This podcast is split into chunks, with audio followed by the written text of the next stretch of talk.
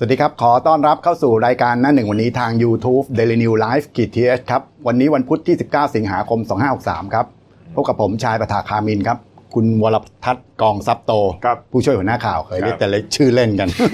เกือบหลุดชื่อเล่นออกมาฮะก็วันนี้มีข่าวร้อนๆ การเมืองครับ ชู 3 นิ้วครับ มีลูกอะ ยังไม่มีลูกยังนี่อะยังมีหลานไหม นี่ครับเหรอหลานไม่ชู3นิ้วครับอะยังยังไม่โตขนาดนั้นยังไม่โต ยังอยู่ระดับอนุบาลฮะอ่าประถมอยู่เอ่อลูกชายผมถาม เมื่อคืนว่า พ่อเขาชวนไปชูสามนิ้วไปไหมโอ้ยอย่าเพิ่งไปเดี๋ยวจะขึ้นมสี่เดี๋ยวครูไม่ไม่แฮปปี้ด้วยเออบอกอย่าเพิ่งไปยุ่งกับเขาครับฮะก็ก็ฟังเขาไว้กันแล้วกันอย่าไปอย่าไปนั้นมา เมื่อวานนี้ เอ่ออะไรอะเขาเรียก แฟชั่นชูสามนิ้ว เรียกแฟชั่นได้ไหมชูสามนิ้วเนี่ยระบาดไปทั่วเลยอืมก็ได้ฮะเพราะว่ามันทั่วประเทศเลย ใช่ ไปหมดหลานะยจังเหนืหวัอดเลยใต้ออกตกเออกรุงเทพนี่โอ้โหครับเต็มไปหมดเลยฮะ เราเริ่มที่ทางภาคใต้ก่อนโรงเรียนเบตงวีวีระราชประสานครับก็มีการจัดกิจกรรมชู3นิ้วฮะก็นักเรียนตั้งแต่ระดับชั้นเอ่อม .1 ถึงม .6 ก็มาร่วมชูนะฮะก็ก็ประมาณ 500 คน ท่านผู้ในวยการโรงเรียนคุณนพดลมุนีรัตน์เนี่ยบอกว่าก็ทราบว่าจะมีการจัดกิจกรรมอย่างเงี้ยเชิงสัญลักษณ์ก็ไม่ได้ห้ามปรามอะไรเพียงแต่ว่า ก็บอกกล่าวนักเรียนว่าให้แยกแยะเอ่อรู้ความรู้สึกผิดชอบชั่วดี ซึ่งนักเรียนมีสิทธิ์แล้วก็เสรีภาพในการแสดงออกนะครับอืมหาดใหญ่ครับหาดใหญ่วิทยาลัยสมบูรณ์กุลกัลยาอืม รวมทั้งเรียนจากโรงเรียนหาดใหญ่อำนวยนิวิทย์และก็โรงเรียนวิทยาลัยเทคนิคหาดใหญ่ประมาณ 200 คนเนี่ยก็นัดรวมตัวกันหน้าโรงเรียนหาดใหญ่วิทยาลัย สมบูรณ์กุลวิทยา ยืนสงบนิ่ง ถือกระดาษเปล่า 15 ทีฮะตั้งแต่ 16.45 นาฬิกาถึง 17.00 นาฬิกา ก็เพื่อแสดงจุดยืนต่อต้านเผด็จการ และใช้แฮชแท็กในการชุมนุมว่าอุดมการเราต้องรอด โดยบรรยากาศเป็นไปด้วยความเรียบร้อยก่อนสลายตัวไปสามเสนวิทยาลัยฮะครับ โรงเรียนในในกรุงเทพเลยในกรุงเทพเลยครับก็ก็มีการเอ่อติดแฮกแท็กลูกสามเสนไม่เอาเผด็จการ ก็โดยวันนี้นะฮะเขานัดกันตอน4ี่โมงเย็นครับมีมีการแชร์ข้อความจากกลุ่มที่ใช้ชื่อว่ากลุ่มนักเรียนเลวนะฮะเขาเขาใช้ชื่อกลุ่มอย่างนี้นะครับ กลุ่มนักเรียนเลวเชิญชวนให้เลิกเรียนไปกระทรวงศึกษาธิการผูกโบขาวชู3นิ้ว เป่านกหวีดไล่คุณนัทพลทีพสุวรรณรัฐมนตรีว่าการกระทรวงศึกษาธิการที่หน้ากระทรวงเลยฮะเย็นนี้อืมเย็นนี้ฮะตอน4ี่โมงเย็นฮะก็ก็ก็ไปรอดูกันฮะว่าจะเป็นยังไงครับ ครับ เมื่อวานนี้มีมีข่าวว่ามีภาพออกไปในโซเชียลว่าพอเนี่ยไปตบนักเรียนอ่าคือประมาณว่าไปห้ามไปอะไรอ่าประมาณนั้นเออก็มีการชี้แจงมาฮะก็เป็นเป็นผู้อำนวยรองผู้อำนวยการโรงเรียนสุราษฎร์พิทยานะฮะเป็นรองผู้อำนวยการกลุ่มบริหาร ทั่วไปคุณประหยัดไทยเสนก็บอกว่า ก็ก็ชี้แจงว่าเหตุเกิดเมื่อเวลา 16.00 นาฬิกาเมื่อวันที่ 17 สิงหาคมฮะก็เป็นเป็นเป็นช่วงที่โรงเรียนเลิกฮะก็มีนักเรียนชายหญิงชั้นม .1 ถึงม .6 อะ50 60 คนเนี่ยก็ครับรวมตัวกันจะแสดงสัญลักษณ์ โดยไม่มีการแจ้งขอใช้สถานที่นะฮะซึ่งเป็นสถานที่สำหรับการซ้อมบาสเกตบอล และทีมฟุตซอลของของนักกีฬาของโรงเรียนนะฮะก็ก็ท่านบอกว่าอยู่ในเหตุการณ์ก็เลยเข้าไปพูดคุยก็อธิบายทำความเข้าใจกลุ่มนักเรียนว่า สามารถแสดงออกได้นะแต่ต้องอยู่ในความเหมาะสม หากต้องการแสดงออกทางการเมืองขอให้ไปทำกิจกรรมด้านนอกโรงเรียน เพราะโรงเรียนเป็นสถานศึกษา ไม่ใช่เวทีการเมืองก็บอกว่าพยายามพูดคุยอธิบายทำความเข้าใจกับนักเรียนฮะก็ไม่ได้มีเหตุกระทบกระทั่งอะไร นักเรียนชี้มือจะขอป้ายป้ายผ้า ก็ยกมือบอกว่าเดี๋ยวก่อนลูกใจเย็นๆถามว่าจะใช้ตรงไหนอย่างไร ถ้าจะทำในพื้นที่โรงเรียนเนี่ยไม่เหมาะนะ จะขอให้เก็บป้ายผ้าไว้ และขอให้ออกไปทำกิจกรรมนอกโรงเรียน ก็ไม่ได้ทำท่าจะตบ และเด็กก็ไม่ได้ชี้หน้าผม เด็กก็ออกไปทำกิจกรรม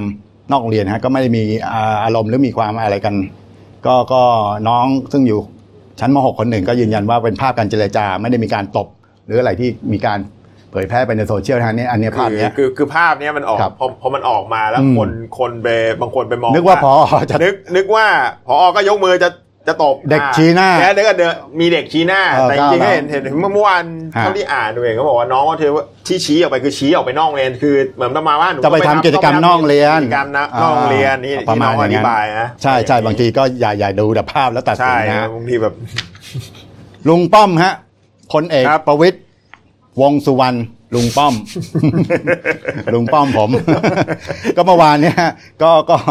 ก็ก่อนเอ่อการประชุมคณะรัฐมนตรีเมื่อวานมีการประชุมคณะรัฐมนตรีที่ทำเนียบรัฐบาลนะฮะคุณป้อมก็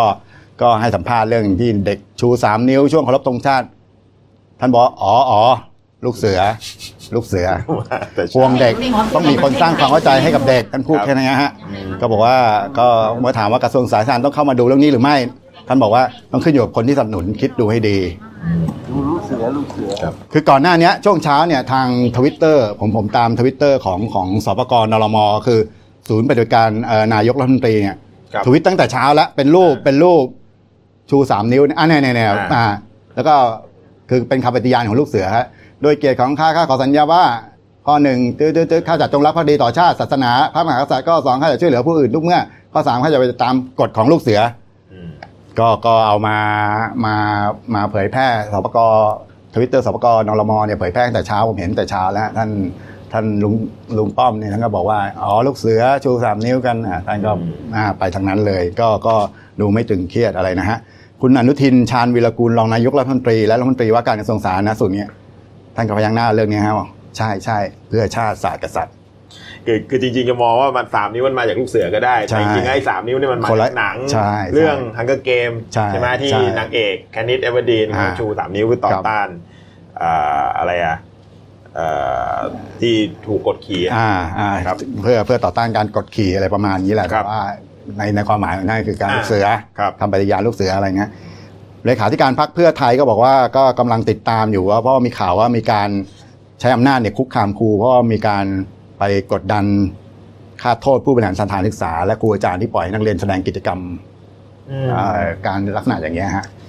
ก็ก็ก็ก็ตามดูกันต่อไปนะครับ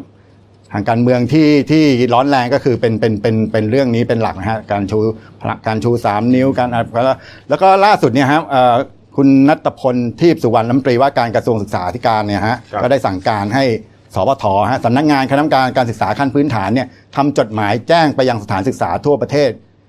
เพื่อสื่อให้ผู้บริหารสถานศึกษาและครูได้เข้าใจถึงการแสดงออกทางเสรีภาพของนักเรียน โดยจะมีการเปิดช่องให้นักเรียน ในโรงเรียนได้มีช่องทางพูดคุย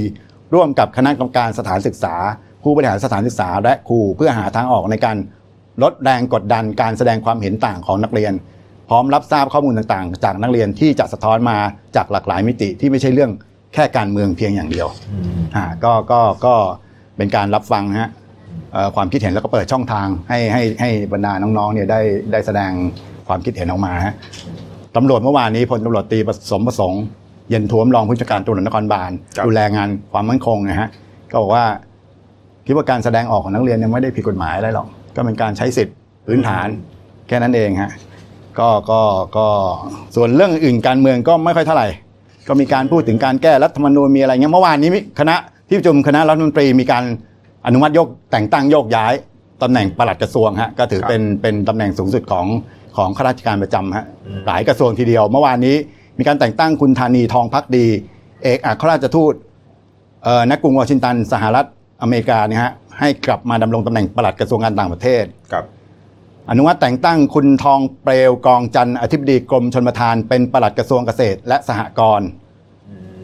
แต่งตั้งคุณกฤษดาจีนะวิจารณะอธิบดีกรมศุลกากร เป็นปลัดกระทรวงการคลัง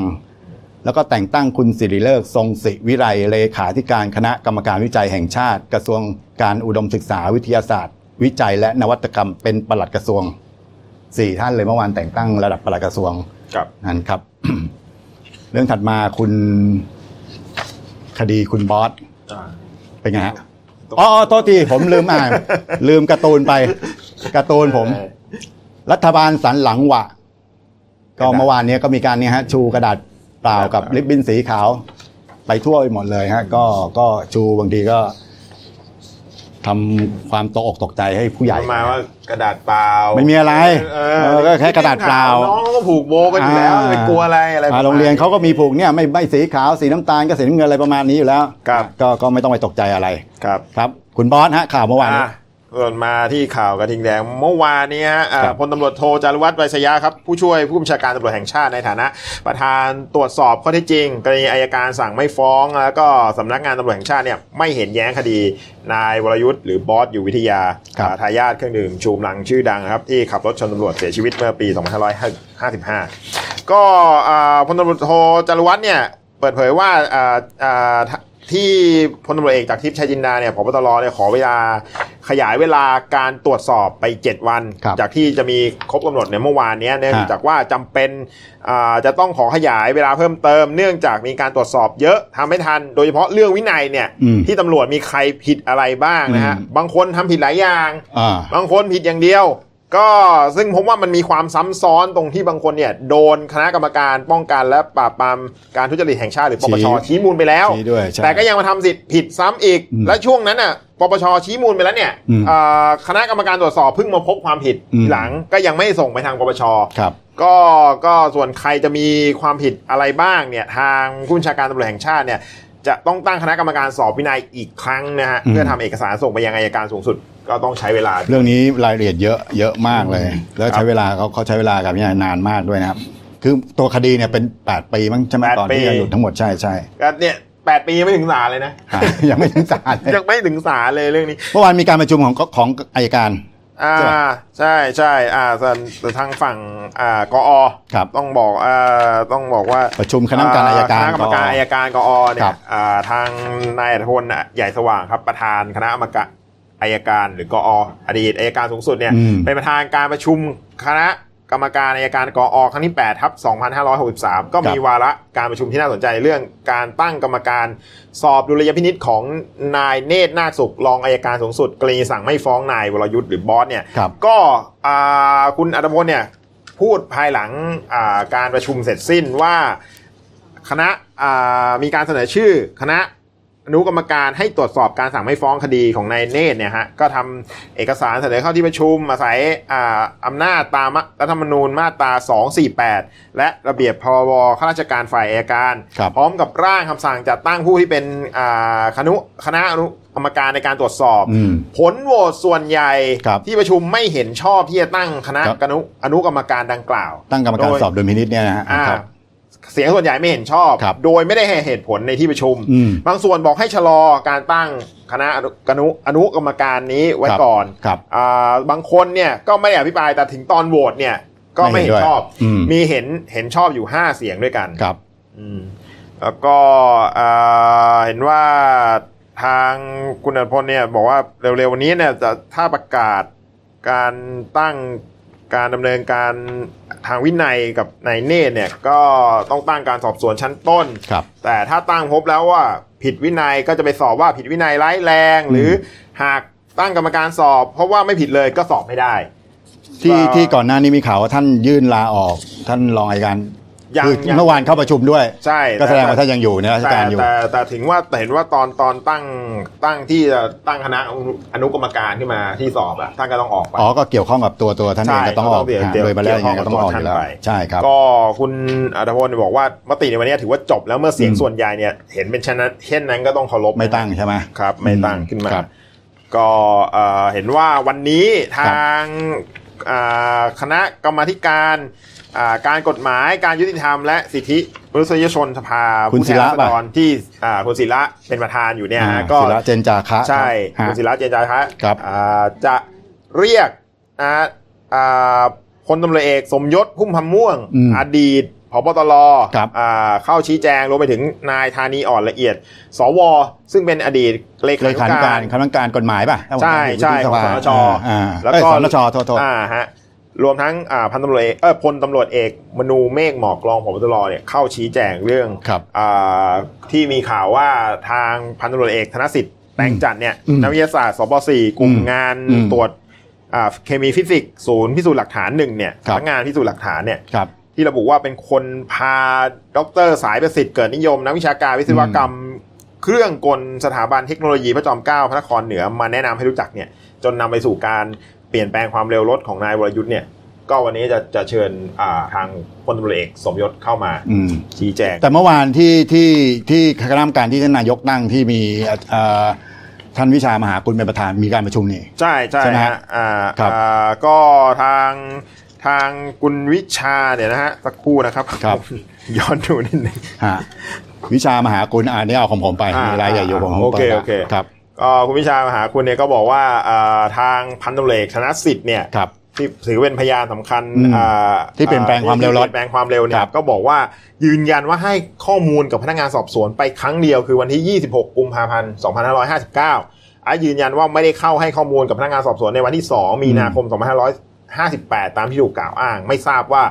ดรสายประสิทธิ์เกิดนิยมเนี่ยเข้ามาได้ยังไงอืมก็ทราบว่าแต่เป็น ผู้ทำข้อมูลในคดีนายชูวงแท้ตังอ่านักธุรกิจรับเหมาก่อสร้างที่ที่ที่ประสบอุบัติเหตุอ่าตอนนั้นนะที่ว่าที่ว่าเกี่ยวพันคดีกับคุณคุณอดีตรมชพาณิชย์อ่าใช่ครับต้องบอกคุณบัญญินอ่าคุณบัญญินครับใช่ครับผมใช่ก็แต่เขาบอกว่าคุณอ่าทางพันตำรวจเอกธนสิทธิ์เนี่ยบอกว่าเมื่อกลับมาทบทวนเนี่ยอืมในเรื่องการความอ่าคำนวณความเร็วเนี่ยเชื่อว่าไม่ถูกต้องเนี่ยก็พยายามที่จะเปลี่ยนแปลงข้อมูลกลับไปที่ 177 กิโลเมตรต่อชั่วโมง เหมือนครั้งแรกท่านบอกว่าความเร็วรถคือ 177 ใช่ใช่แต่พอแต่พอทางที่ตอนนั้นบอกว่ามี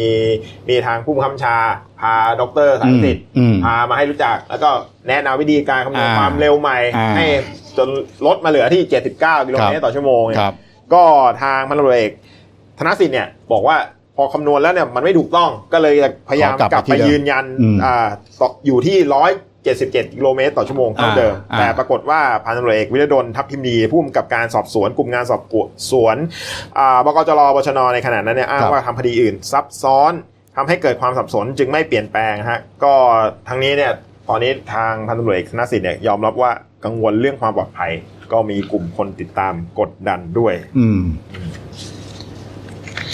ก็เอ่อคุณชาคุณวิชาก็ยังบอกด้วยว่าบอกว่าการขั้นเมื่อวานเนี่ยมีพลพลตำรวจโทเพิ่มพูนชิดชอบครับเอ่อที่เอ่อเป็นผู้ช่วยผบตรสั่งไม่ฟ้องส่วนของตำรวจที่ไม่เอ้ยไม่เห็นแย้งไม่เห็นแย้งอัยการครับ ก็ได้เข้ามาชี้แจงว่าเรื่องเรื่องการมอบอำนาจเนี่ยก็เป็นไปตามระบบอืมคำสั่งเด็ดขาดไม่รับคือแล้วไม่เห็นแย้งอะไรกันครับเพราะว่าไม่มีข้อมูลข้อมูลใดผิดปกติครับ แต่ยอมรับว่าเพิ่งทราบว่ามีการกดดันพันตำรวจเอกธนสิทธิ์เนี่ยถ้ารู้ก่อนหน้านี้ว่ามีการกดดันและทำสำนวนเป็นเท็จเนี่ยก็อืมจะไม่ยอมอ่าแน่นอน ใช่ใช่เพราะว่ามันมันมีความผิดปกติตรงนี้ใช่ไหมฮะครับครับก็ครับจุดปิดท้ายคุณวิชาก็บอกด้วยนะว่าเอ่อคดีเนี้ยมีพิรุธหลายอย่างอืมเอ่อถือว่าเป็นเรื่องที่ไม่ใช่ธรรมดา ไม่ใช่แค่คดีรถชนตายครับ อ่าก็สมแล้วกับที่ท่านนายกรัฐมนตรีต้องตั้งเนี่ยกรรมการสอบสวนต้องตั้งกรรมการเข้ามาสอบสวนโดยเฉพาะครับเขาบอกว่ามีพิรุธหลายอย่างอืมก็เดี๋ยวต้องรอดูผลสรุปว่าเป็นยังไงครับครับเรื่องนี้เรื่องนี้ต้องมีข้อสรุปเพราะว่าท่านนายกจี้ถามตลอด นักข่าวก็จี้ถามนายกท่านนายกตลอดเหมือนกันใช่ครับผมฮะครับโควิด -19 อะฮะโควิดเมื่อวานครันี้บอ่าเราไปดูที่ยอดผู้ติดเชื้อก่อนอืมแล้วกันนะครับเมื่อวานผู้ติดเชื้อมีเข้ามารายใหม่ อันนี้ของไทยนะของไทยาขนะองไทยของไทยครับ ครับสามรายด้วยกัน ก็ทำให้ยอดติดเชื้อรวมตอนนี้อยู่ที่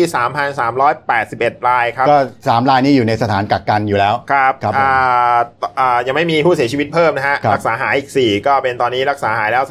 3,198 ราย ยังเหลือรักษาอยู่ในโรงพยาบาร้ลอยกว่ารายเอง125 ราย ก็ทีนี้เรามาดูรายละเอียด 3 คนครับ3คนอ่าที่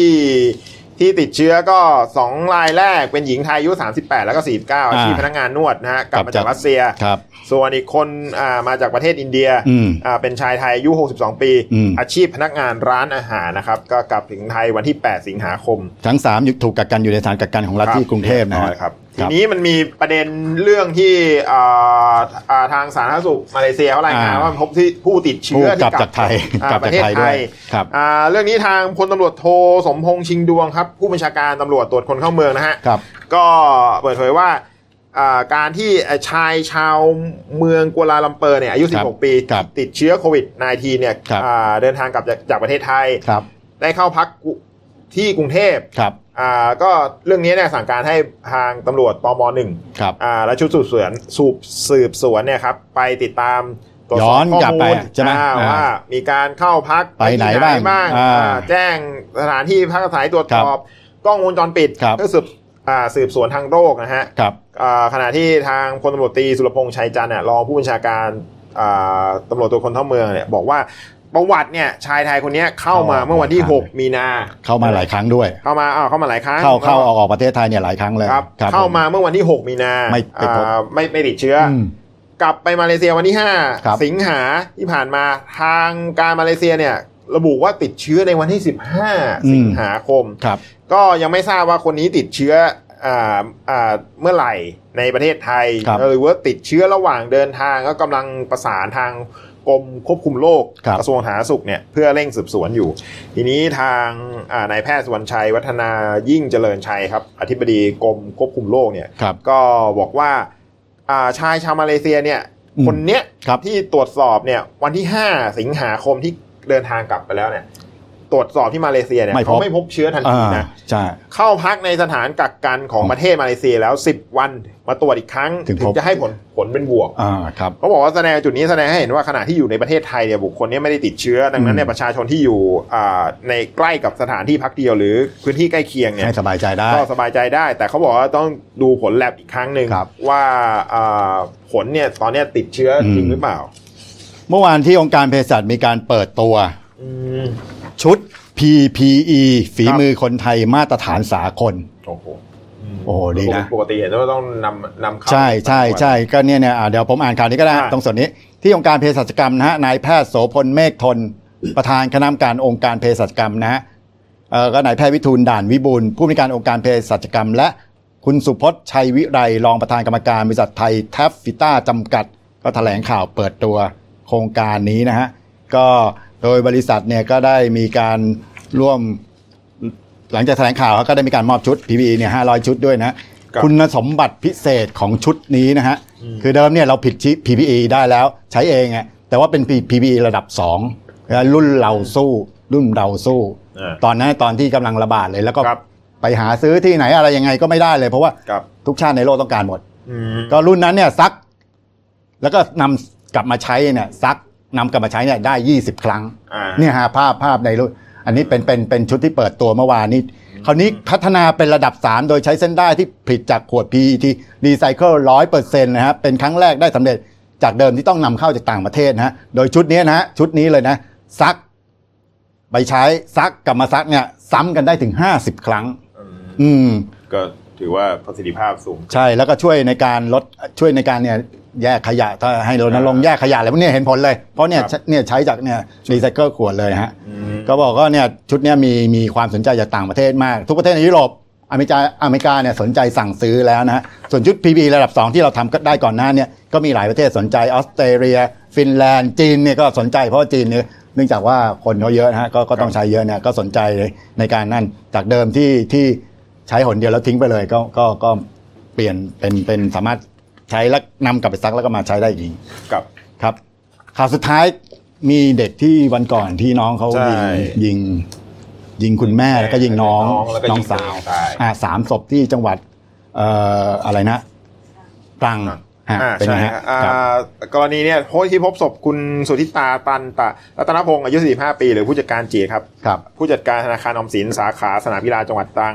อ่าแล้วก็เด็กหญิงสุปการตันตะรัตนพงศ์อายุ 14 ปี นักเรียนชั้นม .2 ที่โรงเอ่อของโรงเรียนแห่งหนึ่งถูกยิงเสียชีวิตบนเตียง โดยมีศพของนายอิทธิวัฒน์ ตันตะรัตนพงศ์อายุ 16 ปี นักเรียนชั้นม .4 โรงเรียนแห่งหนึ่งซึ่งเป็นลูกชายคนโตเนี่ยเสียชีวิตในลักษณะนั่งพิงกำแพงนะฮะครับโดยใช้อ่ามือเนี่ยกำลูกปืนอ่าปืนลูกโม่ของ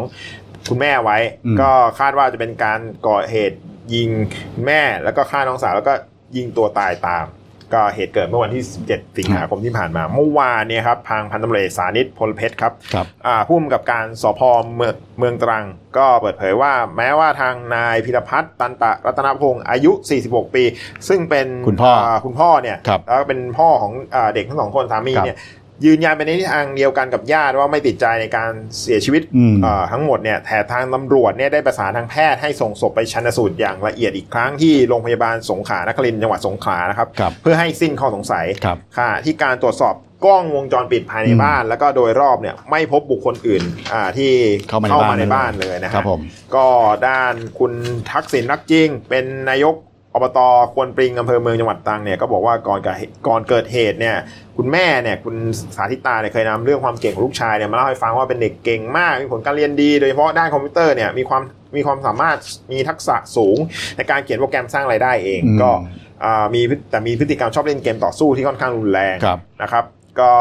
เอ่อไปได้ข้อมูลจากเพิ่มเติมจากอ่าครูแล้วก็เพื่อนร่วมชั้นว่าญาติบางคนเนี่ยระบุว่าอ่า นายอิทธิวัฒน์เนี่ยมีประวัติการเรียนดี แต่มีปัญหาเรื่องการเข้าสังคมประกอบกับกับเป็นคนเก็บตัวค่อนข้างพูดน้อย จึงแทบไม่มีเพื่อนสนิทด้วยกันคุณทักษิณรักจริงนายกอบตกวนปริงนี่เป็นญาติกับทางทางทางอืมทางครอบครัวผู้เสียชีวิตด้วยนะฮะอ๋อครับผมอ่าส่วนเมื่อวานนี้แพทย์หญิงมัทุรดาครับสุวรรณโพอ่าผู้อำนวยการสถาบันราราชานุกูลกรมสุขภาพจิตเนี่ยครับเปิดเผยว่าครับเอ่อลักษณะของเด็กติดเกมเนี่ย เอ่อเขาบอกว่า 16 ปีเนี่ย น้องเนี่ยมันมันถือว่าเกินวัโตยใช่ไหมโตเกินกว่าที่จะเกิเกิดนพฤติกรรมวัยที่ติดเรียนแบบเกมอืมเพราะว่าส่วครันบใหญ่จะเกิดในเด็กเล็กครับส่วนพฤติกรรมพฤติกรรมการติดอ่า เกมเนี่ยจะแบ่งออกเป็นหลายระดับ ตั้งแต่ความชอบความคลั่งไคล้แล้วก็ถึงขั้นเสพเสพติติดดเออเอ่อแต่ส่วนใหญ่ที่ผู้ที่ติดเตะเกติดเกมที่ก่อความรุนแรงนะส่วนใหญ่จะเกิดจากความผุนหันพลันแล่น เกิดจากการถูกขัดใจมากกว่า ไม่มีว่าการวางแผนล่วงหน้าครับเอออยู่กำลังเล่นอยู่ปุ๊บเอ้ยเลิกก่อนเดี๋ยวมันต้องเนี่ยอะไรปุ๊บอาจจะลักษณะอย่างนั้นมากกว่าอ่าไม่มีการวางแผนที่จะมาอาจจะเป็นก่อก่อก่อเหตุความรุนแรงอะไรนะครับ ครับครับผมก็เอ่อเบื้องต้นนี้ทางตำรวจก็อย่างที่สรุปว่าคือยังไม่พบอ่าพิรุษข้อสงสัยอะไรครับมาปิดท้ายด้วยครับเรื่องสั้นในหนังสือพิมพ์เดลินิวส์ฉบับวันนี้วันที่ 19ครับเอ่อสิงหาคม 2563 นะครับ เป็นเรื่องชื่ออังสนา 14 โดยคุณคเนศทองรัศมีครับ ไปติดตามอ่านดูได้ในหนังสือพิมพ์เดลินิวส์นะครับหน้า14 นี่มันครับผมชื่อฟอนต์ใน Word ใช่ใช่ไหมพิมพ์อ่าใช่ใช่14ใช่นี่ก็จะเป็นอังสนาตัวเลขอ่าอังสนาตัวเลข14ตัวเลขขนาดอืมอืมอืมตัวหนังสือ ครับ ก่อนจบรายการวันนี้ครับทิ้งท้ายด้วยเรื่องราวดีๆ ของคุณเปิ้ลหัตถยาวงกระจ่างครับนำคณะผู้บริหารบริษัท Absolute Herb แบ่งปันความสุขให้เด็กพิการบ้านนนทภูมิ จะเป็นอย่างไรไปชมกันครับ เปิ้ลหัตยาวงกระจ่างดารานักแสดงและพิธีกรชื่อดัง พร้อมด้วยนายสุภาพคลี่ขจาย นายฉัตรินคลี่ขจาย นางสาวสกุลทิพย์สเวตเสนี ผู้บริหารบริษัท Absolute Herb จำกัด ผู้จัดจำหน่ายผลิตภัณฑ์เสริมอาหารโปรโตแคลนำผลิตภัณฑ์นมสด UHT นมอัดเม็ดผ้าอ้อมสำเร็จรูป กระดาษชำระ และยารักษาโรคมูลค่า 200,000 บาท มามอบให้เด็กพิการณสถานคุ้มครองและพัฒนาคนพิการบ้านนนทภูมิอำเภอปักเกร็ดนนทบุรี เพื่อคืนกำไรสู่สังคม และเป็นการแบ่งปันความสุข ยกระดับคุณภาพชีวิต โดยมีผู้ปกครองสถานคุ้มครองและพัฒนาคนพิการบ้านนนทภูมิ กรมส่งเสริมและพัฒนาคุณภาพชีวิตคนพิการเป็นผู้รับมอบค่ะ โดยเปิ้ลหัตยากล่าวว่าวันนี้ตนเองถือเป็นส่วนหนึ่งของโครงการเปิ้ลปันสุข มาให้ความช่วยเหลือเด็กพิการ ที่ผ่านมาเคยนำสิ่งของมาบริจาคให้บ้านนนทภูมิ และสถานสงเคราะห์ในละแวกเดียวกันอยู่บ่อยครั้ง แต่ในช่วงสถานการณ์โควิด -19 ทราบว่ามีคนมาบริจาคกันน้อยลง เนื่องจากมีความระมัดระวัง เรื่องระยะห่างทางสังคม และลดการเดินทาง จึงได้ร่วมกับผู้บริหารบริษัท Absolute Herb ผู้จัดจำหน่ายผลิตภัณฑ์เสริมอาหารโปรโตแคลจัดทำโครงการเปิ้ลปันสุข โดยจำหน่ายผลิตภัณฑ์โปรโตแคลในช่วงวันแม่ และนำมาจัดซื้อผลิตภัณฑ์นม และข้าวของเครื่องใช้ที่จำเป็นต่างๆ มูลค่า 200,000 บาท มอบให้น้องๆที่บ้านหลังนี้ค่ะ โดยผลิตภัณฑ์ที่นำมาส่วนใหญ่ เป็นผลิตภัณฑ์เสริมแคลเซียมที่มีความจำเป็นต่อเด็กๆ อย่างไรก็ตามในทุกช่วงวัยหากต้องการมีสุขภาพแข็งแรง นอกจากการเลือกทานอาหารที่ดีแล้ว ควรออกกำลังกายอย่างสม่ำเสมอเพื่อความแข็งแรงจากภายในด้านนางสาวสุทธิสาทับเหล็ก นักกายภาพบำบัดชำนาญการ ปฏิบัติราชการแทนผู้ปกครองสถานคุ้มครอง และพัฒนาคนพิการบ้านนนทภูมิจังหวัดนนทบุรีกล่าวว่า ขอขอบคุณทุกท่านเป็นอย่างยิ่ง ที่เลือกสถานคุ้มครอง และพัฒนาคนพิการบ้านนนทภูมิ ในการจัดโครงการเปิ้ลปันสุข เนื่องในโอกาสวันแม่แห่งชาติ ปัจจุบันบ้านนนทภูมิ ซึ่งเป็นหน่วยงานในสังกัดกรมส่งเสริมและพัฒนาคุณภาพชีวิตคนพิการ กระทรวงการพัฒนาสังคมและความมั่นคงของมนุษย์ มีเด็กพิการทุกประเภททั้งชายและหญิงอายุ 7 ปีขึ้นไปจำนวน 317 คน มีบุคลากรดูแลจำนวน 131 คน จะนำเงินและสิ่งของซึ่งได้รับจากการปันสุขจากโครงการ ประกอบด้วยผ้าอ้อมสำเร็จรูป นม UHT นมอัดเม็ด กระดาษชำระยาและเวชภัณฑ์ต่างๆ มาให้เด็กใช้อุปโภคบริโภค เพื่อยกระดับคุณภาพชีวิตที่ดีขึ้นต่อไปค่ะ ครับวันนี้เนื้อหาเราครบถ้วนทุกครับอย่างเลยนะครับ ก็สำหรับวันนี้เราทั้งสองคนต้องลาไปก่อนครับ สวัสดีครับครับสวัสดีครับ